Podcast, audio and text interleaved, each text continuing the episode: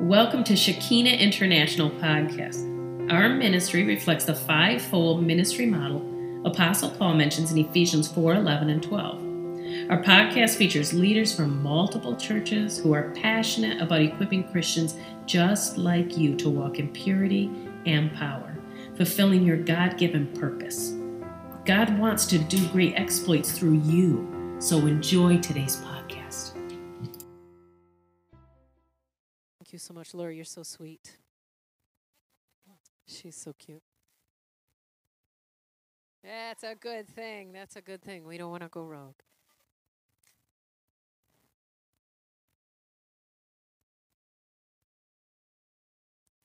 Yeah, thank you so much. So, Father God, we just welcome you again in this place afresh. In Jesus' name.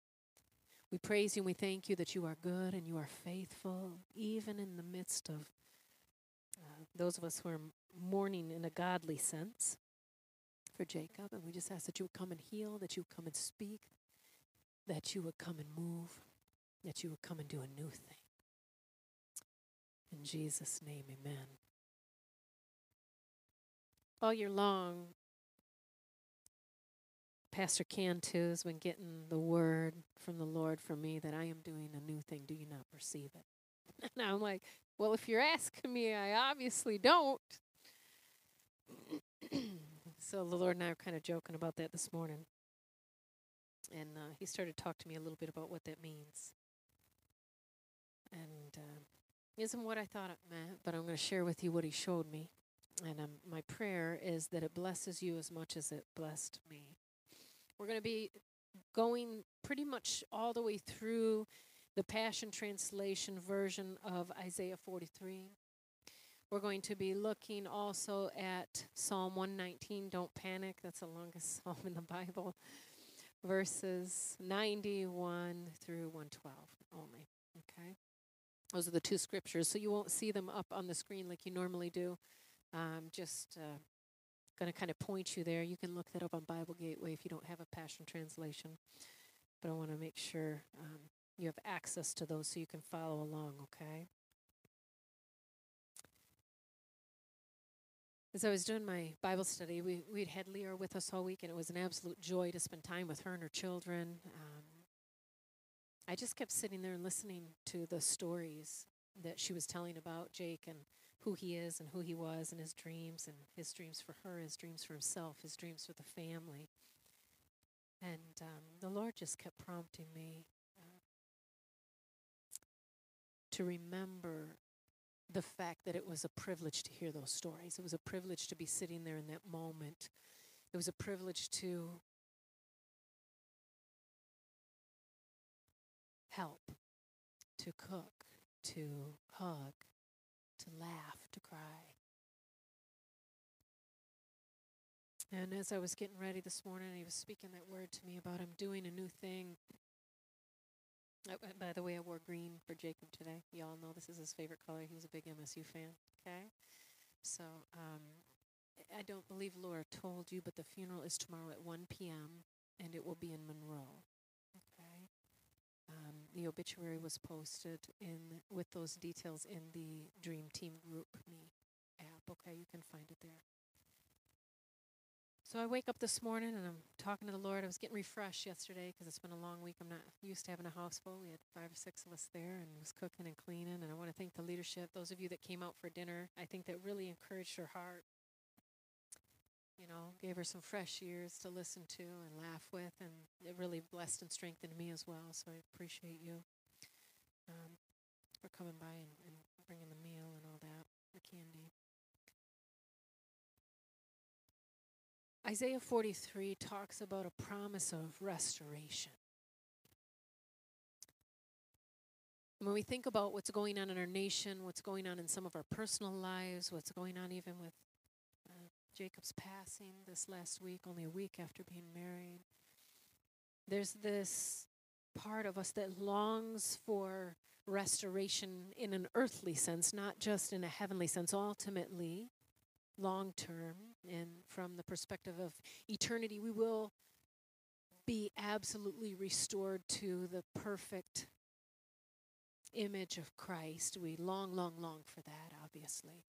The fullness of his image in us, taking off that perishable and putting on the imperishable. But while we're here, there are many relationships that need restoration, many nations that need restoration, many cities that need restoration, many situations that need restoration, many families that need restoration, many marriages that need restoration, many parents and children, fathers and mothers that need restoration. As I started to read the Passion Translation of Isaiah 43, I'm just going to read here for a bit and then I'm going to narrate a little bit, kind of like Father did with me this morning, if that's okay with you. So it'll be a little different than what we normally do. It starts off saying this Now, now, not tomorrow, not next week, not yesterday, not in a year, not after much delay, not when we think it's going to happen, not when we're afraid that it won't happen, but now. Now, this is what Yahweh says. Yahweh. We'll talk about that in a minute. He says, Listen. And I had to laugh. I found this picture online. I actually thought of Jackie. Jackie has a new dog named Gemma. You see him up there? You can think of the dog, right? How they do. They kind of perk their little ears up. Listen. And it's interesting, he uses the, the next word is listen, Jacob, to the one who created you. Jacob. Jacob means deceiver. It's a picture of what we're born into. We're born into sin. We're born into deception. We're born into a mess. We're born into this place of imperfection and spiritual separation from God. Listen, Jacob to the one who created you. And I believe that's a message for the world right now. God is saying that out over the nations and over the waters and over the lands. Listen, you deceived ones, you Jacobs, you ones who think you know. Listen to the one who created you. You might want to hear what your creator has to say. And then he changes his tune here. He goes on and he says, Israel. Hmm, come on. That was Jacob's new name. That's what God renamed Jacob. That was his covenant name. Israel, to the one who shaped you to become who you are. Now, he's not just talking about how he was born as Jacob, a deceiver, but how the Lord began to shape him and make him and transform him into a man who would bring forth a nation a supernatural nation of people the people of God, sons and daughters, priests, who could hear and speak and see and do just like Jesus. I love this. Listen, listen to the one who created you. Listen to the one who knows your future. Listen to the one who knows your gifts, who knows your strengths and weaknesses. And sometimes we think we know what's best in our in our flesh and in all of our humanness in all of the earthly sense, everything looks like it lines up if we do A, B, C, D, or E. But God is telling us to do something. And we're deceived in a sense, and He's saying, Jacob, I need you to listen to me.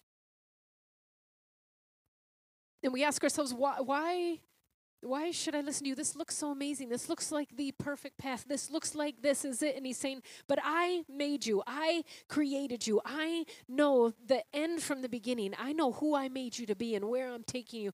And I am your creator. And I know what it's going to take for you to fulfill the fullness of your destiny. Listen to me.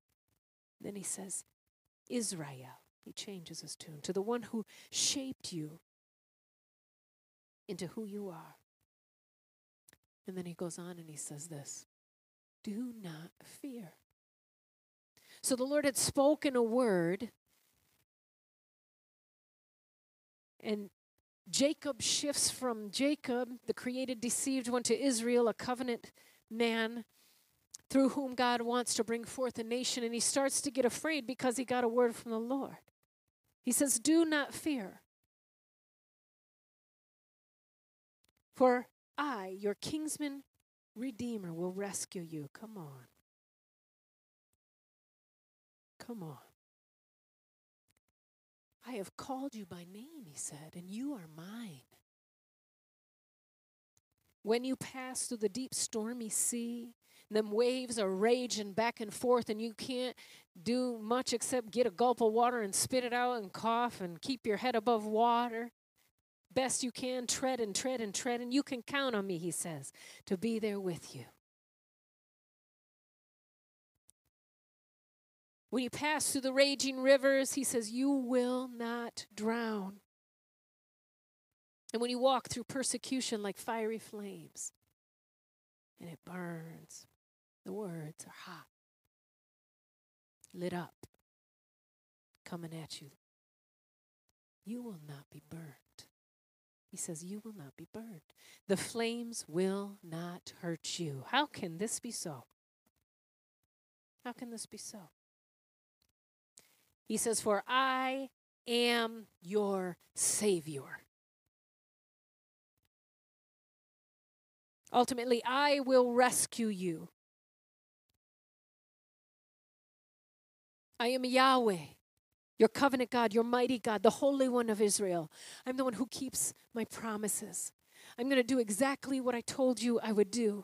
I'm going to make a way, and you don't have to understand how I'm going to do it. You just need to do what I asked you to do.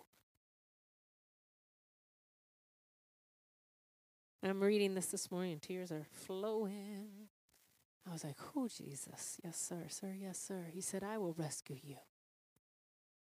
He said, I'm your hero. I'm your Savior.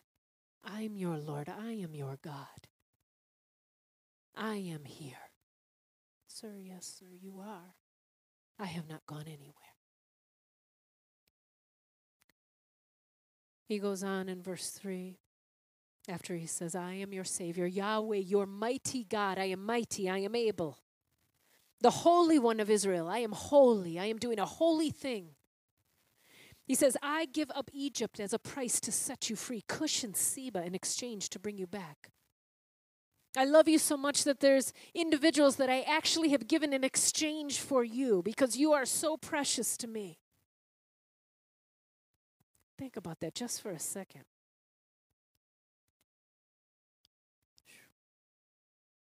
Since you are cherished and precious in my eyes, and because I love you dearly and want to honor you. I willingly, he said, give up nations in exchange for you, a man to save your life. Come on, somebody.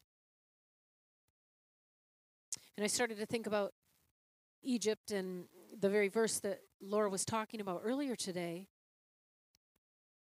And if you're familiar with the story, Moses and the Israelites come out of Egypt and the Hebrews, and they come out of Egypt and they run up to the Red Sea. And Moses panics and he prays out to God and he asks God, Lord, Lord. He tells the people, actually, stand still and see the deliverance of the Lord. And the Lord said, Moses, why are you crying out to me? Why are you crying out to me? He said, What is in your hand? What is in your hand? And Moses had the staff. He said, Hold, stretch out your hand. Stretch out the thing that I have given you, the thing that I've promised you, the word that I've spoken to you. Stretch out your hand and watch me make a way where there is no way.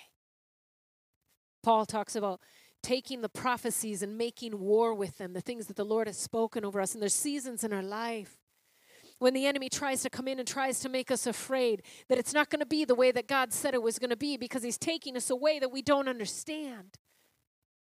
But it will always be the way that God said it will be if we stretch out our hand and hold forth back to Him and remind Him of the words that He has spoken and say, You said, you said, you said, you said. Because He's Yahweh.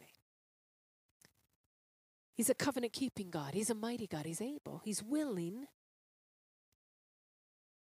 And in that story, going back to that story, they come up, the, Moses stretches out his hand with what the Lord had given him. And Abba opens up the Red Sea and, and actually dries the bottom of the bed of the Red Sea so they can walk across on dry land. Come on. Come on. He didn't just make a way, He made a way that wasn't difficult. He made a way that was beautiful and glorious. He made a way that blew their minds and, and struck fear in the hearts of those that were pursuing them struck fear in the hearts of their enemies. And if you're familiar with the story, it goes on and it says that the Red Sea opened up and that Pharaoh was so blinded by his rage, he pursued the Israelites into the Red Sea, which miraculously was standing up on the right and the left around him. Now, you've got to be pretty blinded by bitterness to pursue a people into a supernatural exit strategy provided specifically only for them by the Lord. That takes a lot of presumption, a lot of pride, a lot of blinding bitterness to do that. And he pursues them in, and as soon as the Israelites are out, it says that the water folded back over. And I love this because God is so merciful. Did you know it also says in the scriptures in the NIV version? And they cried out as the water came over them God is the Lord. They confessed him as Lord. God is Lord. So merciful. God is so merciful.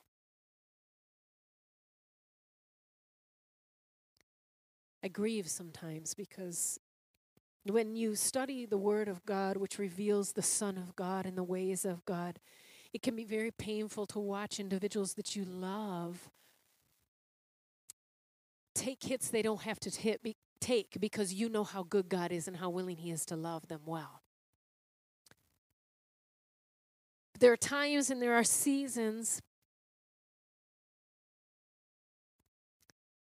when individuals, well meaning or not, get to the place where they're so blinded by their bitterness that in their blindness they pursue God's people into a place that was not their place of provision.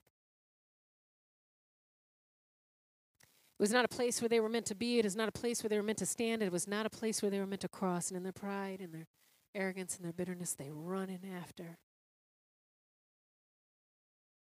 And in God's mercy, He allows them to confess that He is Lord, but He says, I said no. I said no. And I don't know if you've ever been in that place with the Lord. No it means no with the Lord. And we are wise as children to learn that daddy's spankings are no joke. And the older you get, the more severe they become. And it's better to be willing and obedient because He's always good, He's always loving, He's always kind, and He always has your best interest in mind. Amen. So he goes on talking about how he willingly gives up these nations like he gave up those Egyptians in exchange for their lives. To save your life, he said. In verse 5, he says, I am with you now, even close to you. So never yield to fear. Never yield to fear. Fear is a false prophet trying to convince you, a person, an individual, a man or a woman made in the image of God, to actually decree the thing that that spirit wants to happen that is not God's will for you. The Spirit doesn't even have the power to bring it to pass, so it has to deceive you and convince you to say the thing so that it has the power because you're the one that's made in the image of God. And it's only when that spirit gets your agreement with fear and you say it out of your mouth does it even have any weight or authority to shift or move anything. Mm-mm-mm. He says, I am with you now. I'm with you now. I am with you now. I'm with you tomorrow. I am with you yesterday. I'm with you forever. I am. I am always with you. I am with you when you hurt. I am with you when you're scared. I'm with you when you're sad. I'm with you when you don't know. It does not matter what is in front of you because I am always with you and I am the solution. I am the answer. I am the way. I am the truth. I am your very life.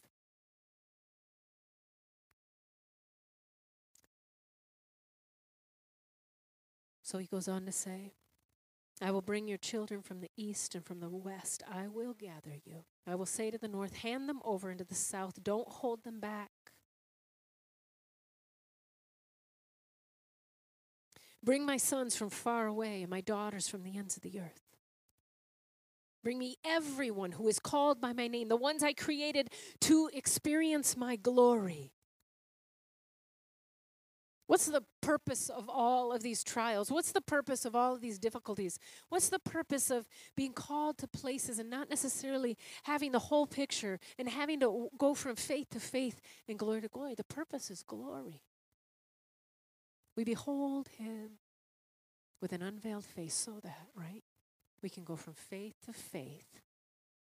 Faith is the evidence of things hoped for right? Or unseen, really. Right? We don't that means we don't see it. So we go from faith to faith, thing we don't see to thing we don't see. And glory to glory. The purpose of going to and through these things that we don't see and standing in, on the sole reality of the Word of God and who He is and all of His goodness and grace is so that He can get the glory. It says there's a great cloud of witnesses that watches us. It says a third of the angels were thrown down. Jesus Christ is the great mystery that was revealed. We are literally made in the image of God. We have the privilege of being seated in the heavenly places with Christ Jesus. I tell you the truth, if Satan knew what Jesus was accomplishing when he murdered him on the cross, he never would have done it because all he did was multiply the prototype. And that's you and that's me. And it's a beautiful, beautiful thing. We were created for His glory. We were actually made for these situations. This is what you were made for. This moment in time, this thing that you're facing, this difficulty that you're in right now, you were made for this. You were made for this. And you are more than a conqueror in Christ Jesus. You are more than equal to whatever stands before you because greater is he that is in you than he who is in the world. Come on. Mm-mm-mm. You are my witnesses, he says. I made you for my glory. We're going to read on just a little bit longer here. Lead out those, verse 8, God's witnesses, okay? Lead out those who have eyes but are blind, those who have ears but are deaf. Let all the nations gather together and the people assemble. Does that sound like something we could say right now in the nations of the world? Yes. Lead them out, Lord, in Jesus' name. Those who have eyes but are blind, those who have ears but are deaf, let all the nations gather together. Let it be so. And the people assemble. Which of their gods prophesied this? Which of them foretold what is about to happen? Let them bring their witnesses to make their case. Let them stand. Let them stand and testify if it is true. Yahweh, the covenant keeper, says to you and me, You are my witnesses. You are my chosen servants. I chose you in order that you would know me intimately. Mm-mm-mm. It takes an intimate knowledge of Father, God, and God as Father, and Jesus as Son, and Holy Spirit as the one that dwells in us to be able to stand in the midst of a test and say, I will not move. I will not shift my decree. I will not stop praying. I will not stop loving. I will not stop forgiving. I will not stop laying down my life. I will not stop serving. I will not stop being generous. I will live like my father. I will love like my father. And I will lead like my father because he gave me everything and he's worth it. And he doesn't change. And I know that I know that I know he is who he says he is. And therefore I will stand. Having done all to stand, I will stand. Amen.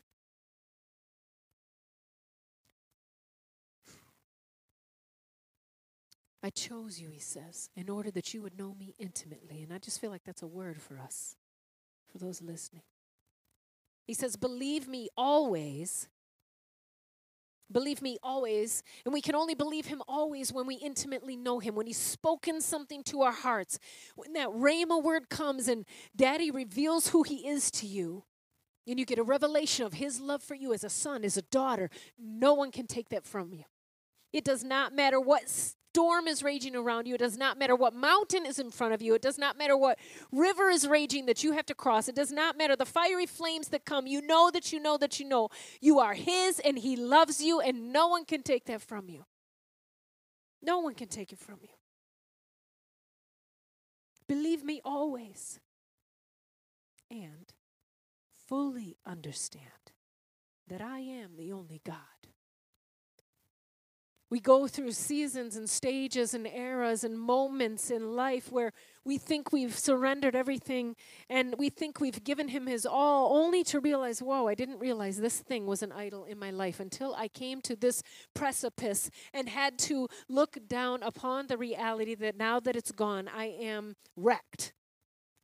I am shaking. I am confused. I am concerned. I am scared. I am sad. I'm feeling lost. Because when He is the only God, when He is King of my life, when He is King of my heart, those things don't shake me anymore.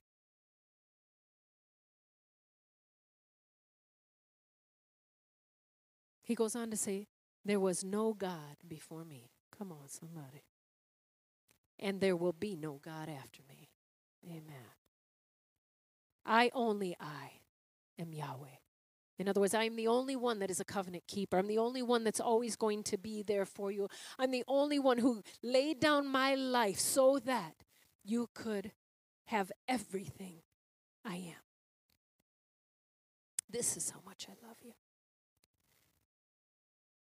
In verse 11, he goes on to say, I only I am Yahweh, the covenant keeper, and there is no Savior God but me. Come on. That's right. Yes. Yes. Oh, Brent, would you grab that for me, darling? There is no other God but me. And there's this idea of Yahweh, the covenant God. What does that mean? We, we don't know what covenant means anymore. Breaking covenant back in the day was a matter of life and death. That was no joke. People, you get stoned. God's word is literally his bond. If he said it, he is going to hasten to perform it. He does not change like the shifting of winds. He does not change his mind like fickle men or women. Your friend one day, you're not the next day. He is always the same, yesterday, today, and forever. He doesn't leave when things get hard. He doesn't leave when things get messy.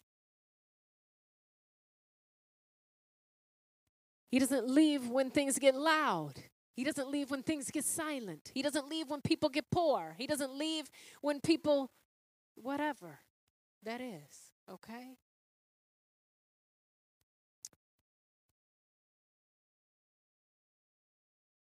He says, I am the only one who revealed this to you. You did not come to me, in other words. You did not save yourself. It was not your knowledge that brought you to a saving knowledge of Jesus Christ. I am the only one that revealed this to you. Set that pride down, put it down on the shelf. I saved you, he says. I foretold the future and I brought it to pass. It was not some foreign God who did this, it was not some other God. You are my witnesses that I am God, declares Yahweh. From the very beginning, he says, I am the only God. No one can be snatched from my hand. Jesus, this lit me up this morning. No one can be snatched from my hand. I was like, Daddy, I needed to hear that today. We look at the world and at the nations and the bitterness that's raging and the lasciviousness and the abortion and the murdering of the babies and the riots and the destruction of things around us and the rage and the anger and the hurt, the genuine hurt and pain. And it can feel overwhelming at times. It can feel like, Lord, are they is, uh, uh, can can we can you save them too? You saved me. Can you save them too? And for those that love him and know his ways, it can be very painful to see those things. You want so bad to reach out and help. You want so bad to reach out and heal. You want so bad to reach out and touch somebody in a godly way and sometimes in a not so godly way, right? That's how we get purified, right? But you want to reach out and do something. He says, I saved you. I foretold the future and brought it to pass. It was not some foreign God that did this. You are my witnesses that I am God, declares Yahweh. From the beginning, I am the only God, and no one can be snatched from my hand. And I have really good Christian friends right now that are hurting some serious kind of hurting, and hurting a lot of other people. And I've been grappling with it all, really all year long. How do I help them, Lord? How do I help them? Please don't let them fall into the pit of despair. Please do not let them reap the fruit of their bitterness. Please do not let them reap the fruit of their hatred, their rage. Forgive them, Father, for they know not what they do. And then I came to this verse no one can be snatched from my hand. It was like in a moment the Lord reminded me how messed up I was when He found me. How hurt I was, how bitter I was, how angry I was, how deceived I was. I was like that Jacob. I thought I knew what was right. I thought I knew what justice was. I thought I knew what love looked like. I thought I knew what loyalty was. I thought I knew what healthy relationships look like. I thought I knew. I was just Jacob. I was doing the best I knew how to do. You remember when Jesus said to the Pharisees, Now that you say you know, right? I was thinking of that just now, and it's like, forgive them, Father, for they know not what they do. If they knew, they would not be doing it. We're only accountable for what we know. So, our responsibility, those of us that see, those of us that are mourning with the Lord, those of us that are praying, aside from just praying, is to love, is to forgive over and over and over and over again. It's to bless. It's to lay proper boundaries so we're not taking unnecessary beatings. Come on, somebody. Right? That doesn't mean you need to be a punching bag. What's that speed bag, right? Where they do do do You don't need to be anybody's speed bag. You can put up some boundaries, some healthy boundaries. Okay? That's okay. But our job is to love and to know that they cannot be snatched from God's hand. And God is doing a beautiful work and that every single one of our brothers and sisters who's hurting right now and in transition or in the process of transformation, metamorphosis in the Greek, they are in process and it is glorious and God is in it. He is in it.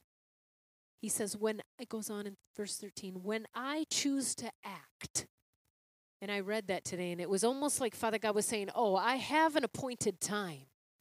There's a work that I'm doing that you cannot see because it's private between them and I. But when I choose to act, who can reverse it?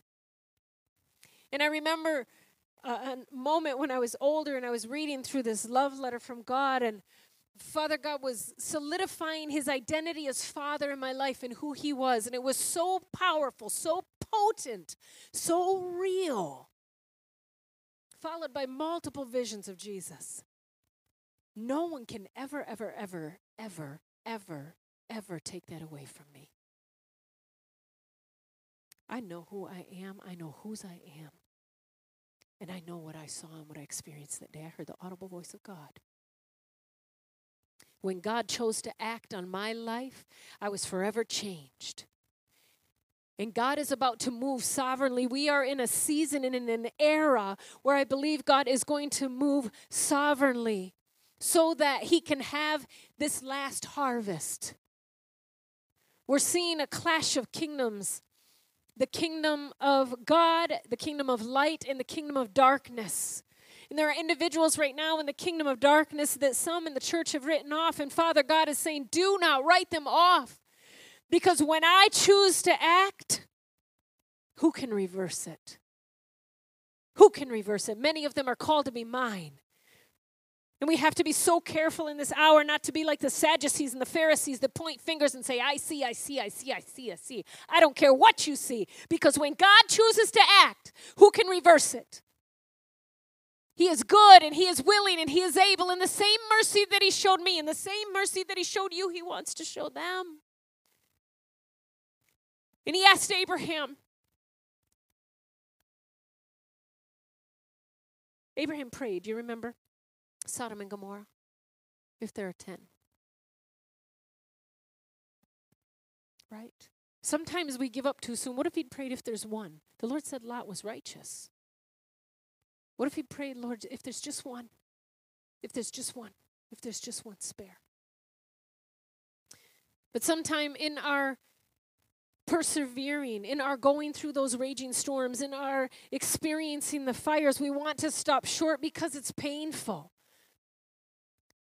The scripture tells us in the New Testament we're actually called to take up the remaining sufferings of Christ Jesus. Paul talks about that. It, we, we love the supernatural. We love the healings. We love the miracles. We love the seer, the fun gifts, and they are awesome, and I love them. But we are called to bear one another's burdens, to carry each other's griefs, to pick up the load sometimes. And sometimes, in our effort to escape the pain,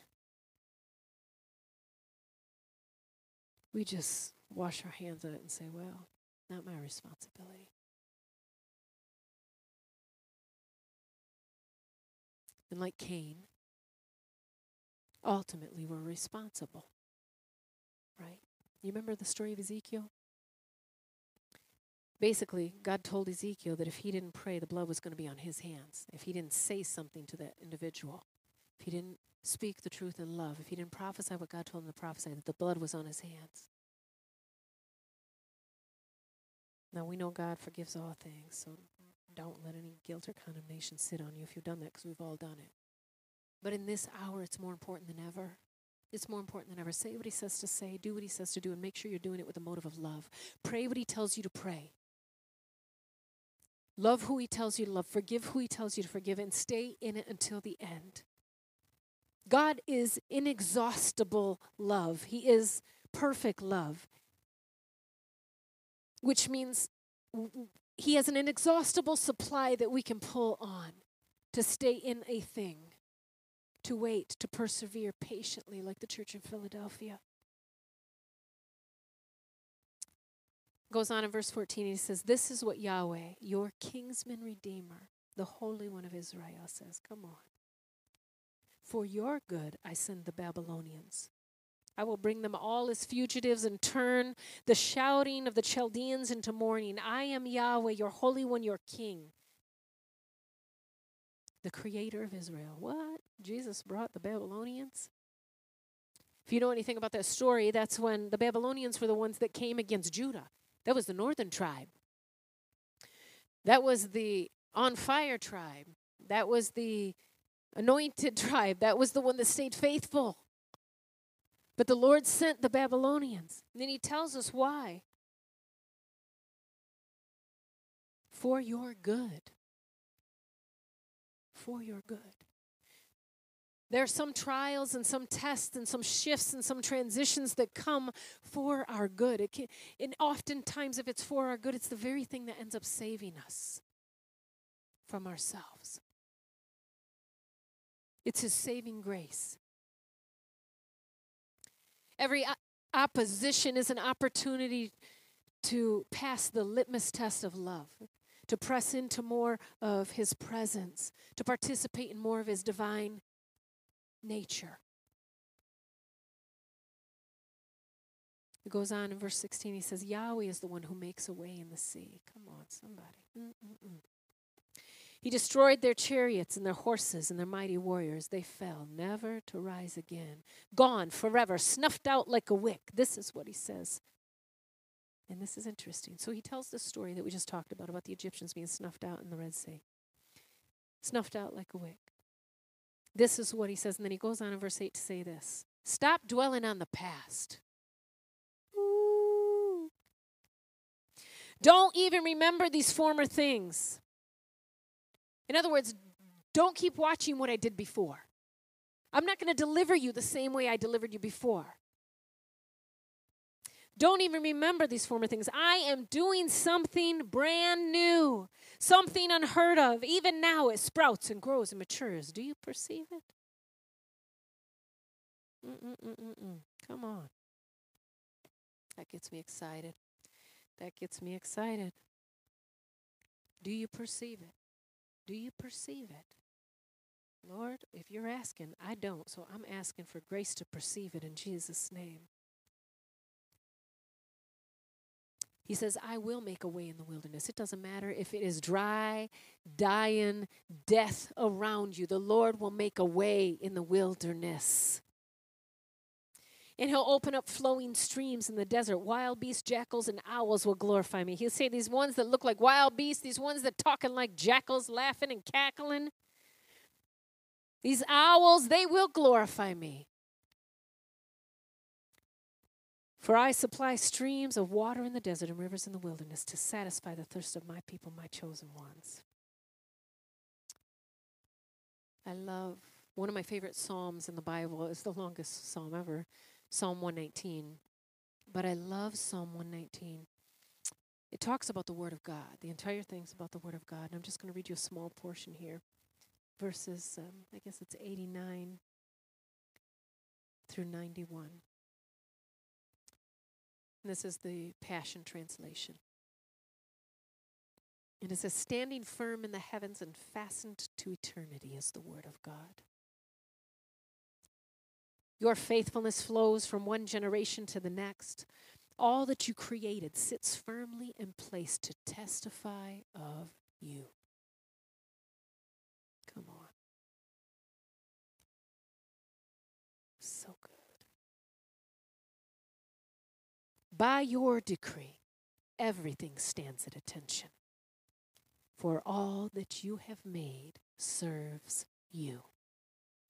I shared this with one of my directors when I was working in a large church in the region, and the individual goes, That's not true. I said, Yes, they do. All things serve God. He said, That is not true. I said, Yes, it is. The scripture says all things serve God. So, them cackling jackals, them hyenas, them owls, them beasts, they serve God, they serve a purpose. They help us become the weapons fit for our work. They help determine whether or not we are where we're at on the litmus test of love. What we're willing to lay our lives down for, when we're willing to take up our lives, how well we hear Holy Spirit. They help to form us and to make us. God says, I made the blacksmith that fans the coals into flame, makes you a weapon, weapon forges, it says. Forges a weapon fit for its work. If you're familiar with the forging process and the word from Dutch Sheets where he talked about forging, you heat that metal up, take it out, and you hammer that sucker.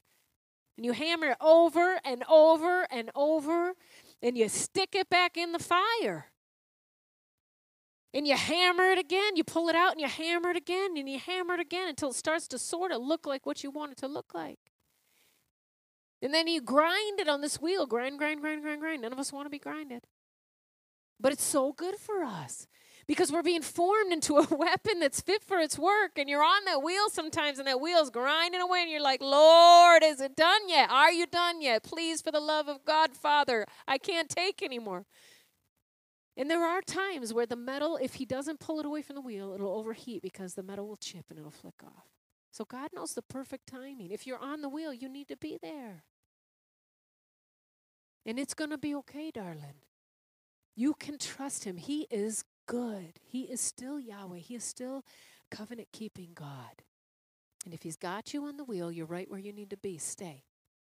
Let him grind it out. He'll pull you off when it's time. In the forging process, it's very interesting. Once the sword or the weapon looks the way it's supposed to look, it's shaped the way it's supposed to sh- be shaped and whatnot, they stick it back in there one more time to heat it up to kind of solidify it back in the fire. Okay?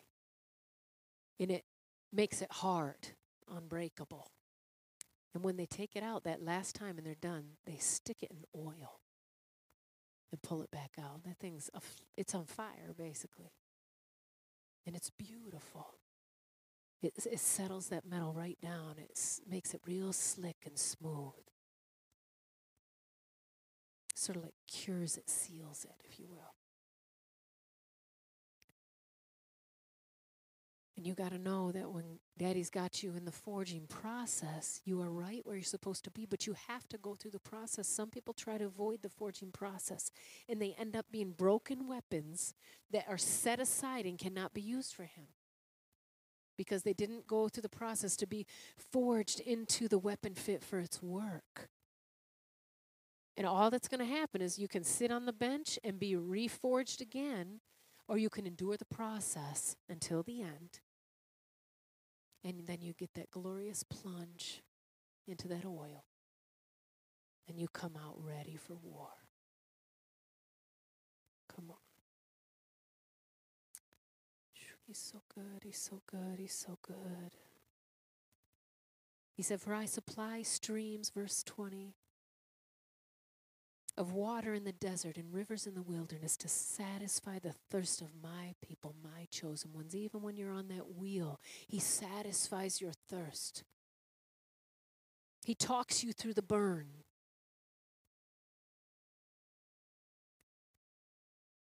So that you, whom I have shaped and I have formed for myself, will proclaim my praise. You come out that oil, you are hooping and hallelujahing and hollering and dancing, and you don't care how undignified you look because you're just glad to be out.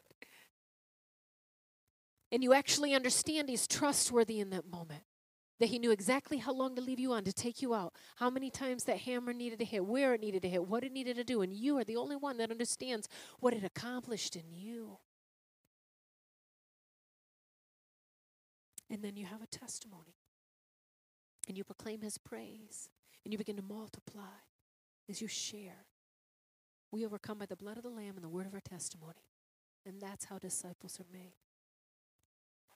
He goes on in verse 22 and says, Yet you did not call out to me, O Jacob. Okay, so he's referring to when you're first created, prior to when you're in that deceptive place, place of deception. Are you so weary of me, O Israel? Now he's talking to Israel, the covenant name. And we get weary sometimes when we're on that grindstone or when we're going through the forging process sometimes. Well, come on, it's all right. It's okay. He says, Many are called and few are chosen for a reason. It's not because God isn't able to do the work in them. It's not because God isn't willing. It's not because God isn't enough. It's because most aren't willing to stay in the process. Or they're not willingly willing to obey and trust whatever He tells them to do and go and do what He says to do. And so they miss it, and we end up going around the mountain over and over and over again, right? So you repeat the same part of the forging process over and over and over again until you get that peace. And that is no fun for anybody. He goes on and he's talking to Israel here. He says, You've not brought me your sheep for burnt offerings or honored me with your sacrifices. I have not burdened you by requiring many grain offerings or wearied you with demands for frankincense. You did not buy me fragrant calamus reeds or lavish me with the fat of your sacrifices. Instead, you have burdened me with your many sins and wearied me with your evil deeds. But he says, I, yes, I am the only, the one and only, who completely erases your sins, never to be seen again. Come on. I will not remember them again. Freely I do this because this is who I am.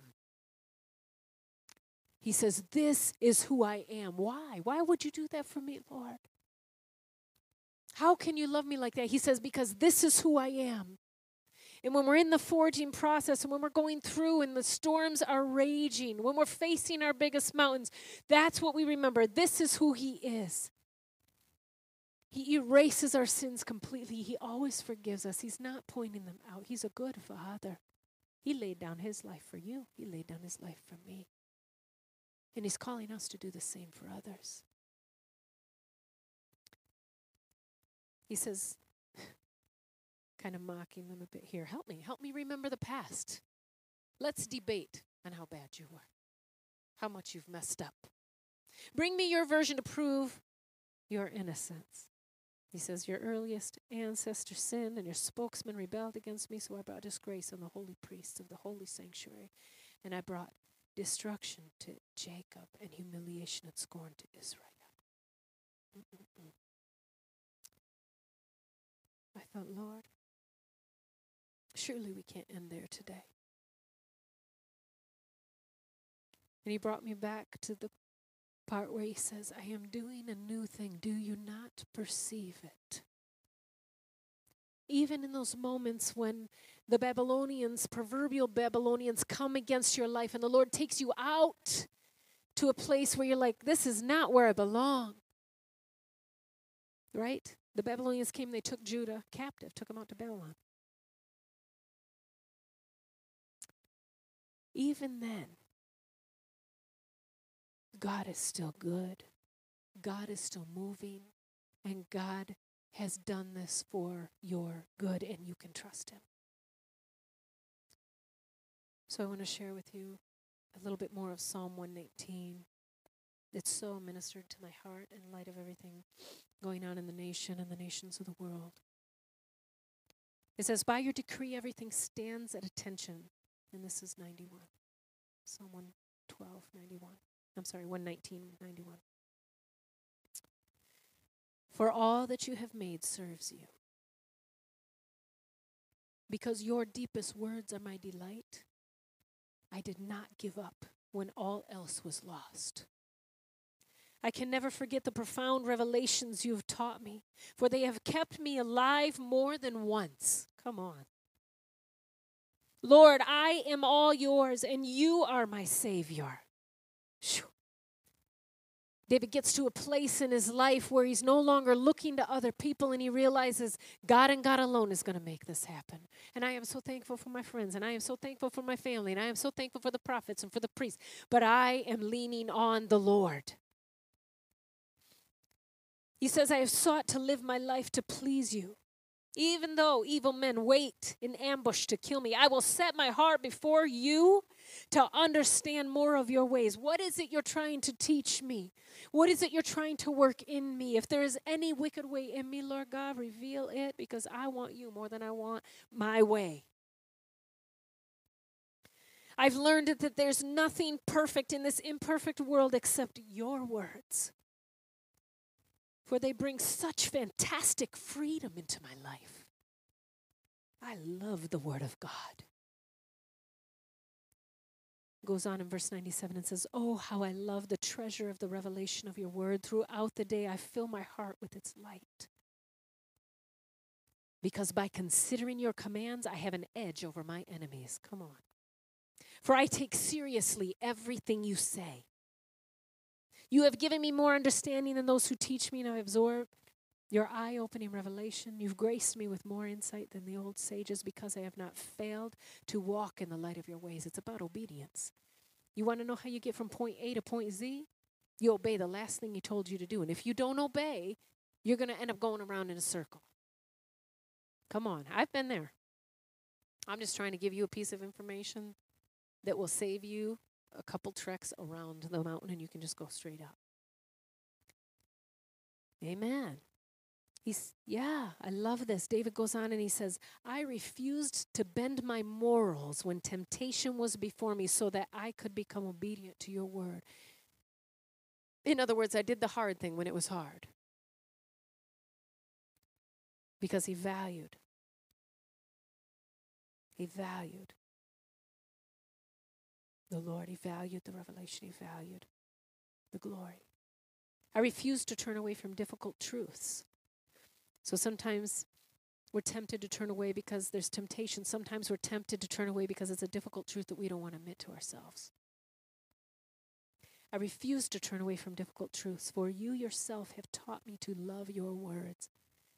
We've got to love the word when it's easy and when it feels good and when it makes us feel all ooh, ooh, ooh inside. And we got to love the word when it's hard and when it cuts deep and when it hits.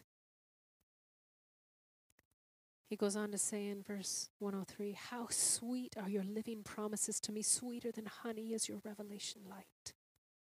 For your truth is the source of my understanding. Come on not falsehoods of those who don't know you, which I despise. Truth's shining light guides me in my choices and decision. This word should guide our choices and our decisions. This word should guide the way that we live our life. When it does, it is life to us. It makes our pathways clear, verse 105 says. To live my life by your righteous rules has been my holy and lifelong commitment. And David gets vulnerable here and he says, I am bruised and I am broken. I am overwhelmed by it all. Breathe life into me again by your living word. And there's those moments when we've been in the press, we've been in the forge, and we're feeling bruised and broken, and then the hammer's coming and it's coming and coming. That's not a bad place to be. It's a beautiful, it's a glorious place to be because you're actually being formed. Christ in you is literally being formed, literally being formed. You're metamorphosing, you're being transformed in those moments in those places where you feel broken and bruised, as you cry out to Him and say, Teach me, show me, lead me, guide me. David goes on in 106 and says, Lord, receive my grateful thanks. It is hard to thank Him sometimes in the midst of that. But who, if you can hold on to being thankful, it will get you through anything. It will get you through anything. What can I be thankful for? What can I thank you for? I thank you that I have food. I thank you that I have a home. I thank you that I have two beautiful children. I thank you that I have this beautiful ministry. So, what can I thank you for? I thank you for your favor. I thank you for my health. I thank you that I have clothes on my back. I thank you that I get to take a bath. I thank you that I've lost this weight. I thank you that I've gained this weight. Whatever that is for you. I thank you that I don't smoke anymore. I thank you that I don't swear anymore. I don't know what that is for you. I thank you that I don't drink anymore. I thank you that I don't drug anymore. I don't know what that is for you. What are you thankful for? I thank you for my mom. I thank you for my dad. I thank you for the sun just shining today. Oh, I thank you for the breeze on my face. That just feels so good today. There's always something we can thank Him for. Always something we can thank Him for. I thank you for your word. I thank you for your son. I thank you for your spirit. I thank you for the breath in my lungs. I thank you for being born. I thank you that I'm not starving. I thank you that I'm not homeless. I thank you that I have a vehicle to drive. I thank you that I have legs to walk on.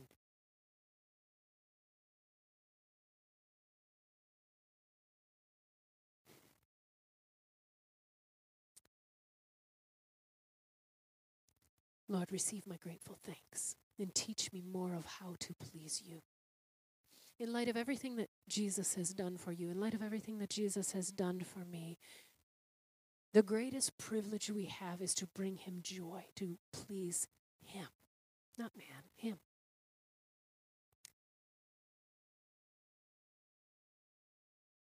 But he has to teach us how to do that. We have ideas in our own mind in our own soulish realm, in this first earthly realm, in a sense, right? In this first heaven, that, we, that look good, that seem good, that seem like something that might be pleasing to Him. But if we ask Him, have you ever had someone do that for you? It's one thing for someone to just bless you, give you something that they think means something to you, but it's another thing for someone to ask you, How would you like me to bless you? And then actually do it.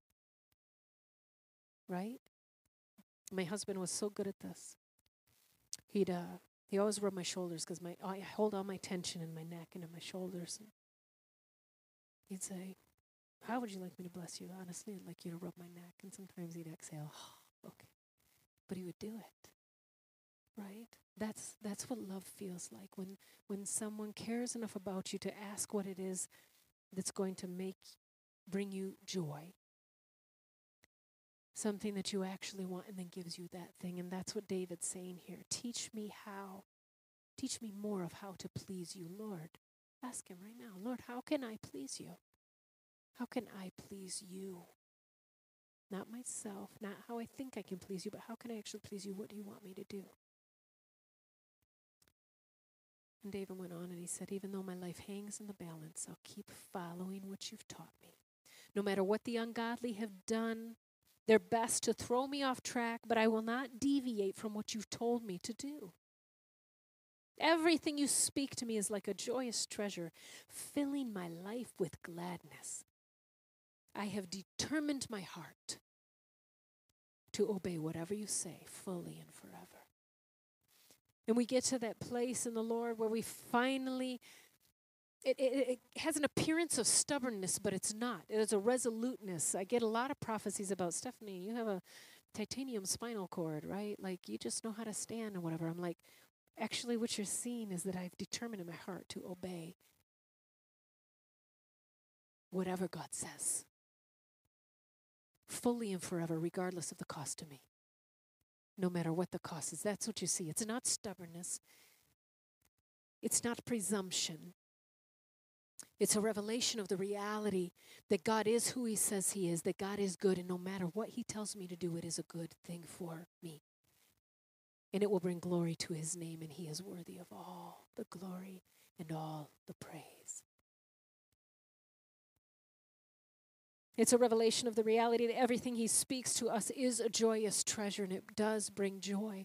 And that's a reality of the revelation that the kingdom of God is actually righteousness, which is given to us as a gift that brings us into the place of peace or shalom and wholeness and results in joy unspeakable and full of glory. A lot of people say to me lately, I, I don't know how you can be so strong. I don't know how you can be so happy joy unspeakable, full of glory. When God says, I have determined in my heart to obey whatever He says, I always have joy unspeakable, full of glory, because I have a good and an expected end. And so do you. No matter what he asks you to do, no matter where he asks you to go, if you will determine in your heart to obey whatever he says fully and forever, you will have a good and an expected end. Mm-mm-mm. So, so good. So, so good today. It was so, so good. I'm going to skip down because I want to get to the piece he wants me to get to. David goes on back and forth talking about the sufferings and how God helps him, how he loves God's instruction, asking the Lord to fill him afresh with his breath again. And we can do that anytime, and he does. He talks about how the powerful and the elite have persecuted him, these ones with great influence.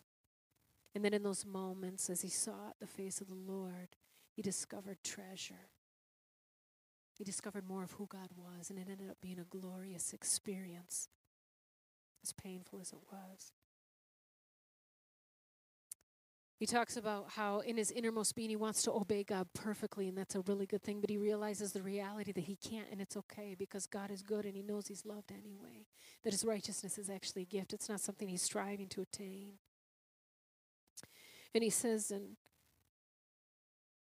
verse 168 I will keep your instructions and follow your counsel. All of my ways are an open book before you. In other words, I'm not hiding nothing from you. You know me anyway. I'm not going to pretend like I have it all together. Here's my hot mess, the pain, the struggle, what I really want to do, what I really think. And I need your counsel. I need your wisdom. I need your word. I need your revelation. I need more of you so that I may please you. It's in those moments that we're most honest with God about where we're really at, that we can call on Him to give us more of Himself so that we can please Him more, just like David prayed. He says, Lord, he closes out of Psalm 119 with these words Lord, listen to my prayer. And this is our activation today. So just pray this between you and the Lord if you want to receive it. It is like a sacrifice that I bring to you. I must have more revelation of your word. Take my words to heart when I ask you, Lord. Rescue me just like you promised. I offer you my joyous praise for all that you have already taught me. Your wonderful words will become my song of worship. For everything you've commanded is perfect and true. Now place your hands of strength and favor upon me. For I have made my choice to follow your ways. I wait for your deliverance, O oh Lord. For your words thrill me like nothing else. Invigorate my life so I can praise you even more. And may your truth be my strength. I'll never forget what you've taught me, Lord.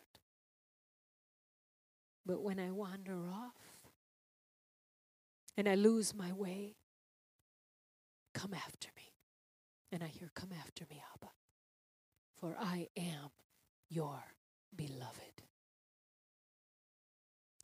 So receive that yourself, just between you and the Lord. Father God, we rest in the reality that we are your beloved and that you are good. We rest in the reality that when we stray, when we fall away, when we make mistakes, you are faithful and you are just, and your work is finished on our behalf. And you come and get us. We give you permission to come after us, to come after our loved ones, to come after those in the world who are raging and angry and bitter and hurting, Father. For we are your beloved. And it is in the matchless and the awesome and in the mighty name of Jesus Christ we pray. We believe and therefore we have spoken. Let it be as we have spoken it to the glory of you, God our Father, and our Lord Jesus Christ by the power of Holy Spirit. Amen and amen. Thank you for listening today. Take a moment and ask Holy Spirit what He wants you to do with what you've learned. And remember, with God, all things are possible. So keep dreaming, keep praying, and simply obey. Because God is good and He has good plans for you. You can subscribe to our blogs, learn about our speakers, and even hear from one of our team members how you can take part in transforming a city, your city with Christ. There's no time like the present. Visit ShekinahOnline.com. If this doesn't excite you, watch for our new and God inspired product line, a newly released book by Stephanie Butler, and more testimonies from our listeners like you, working to bring unity in cities across the world.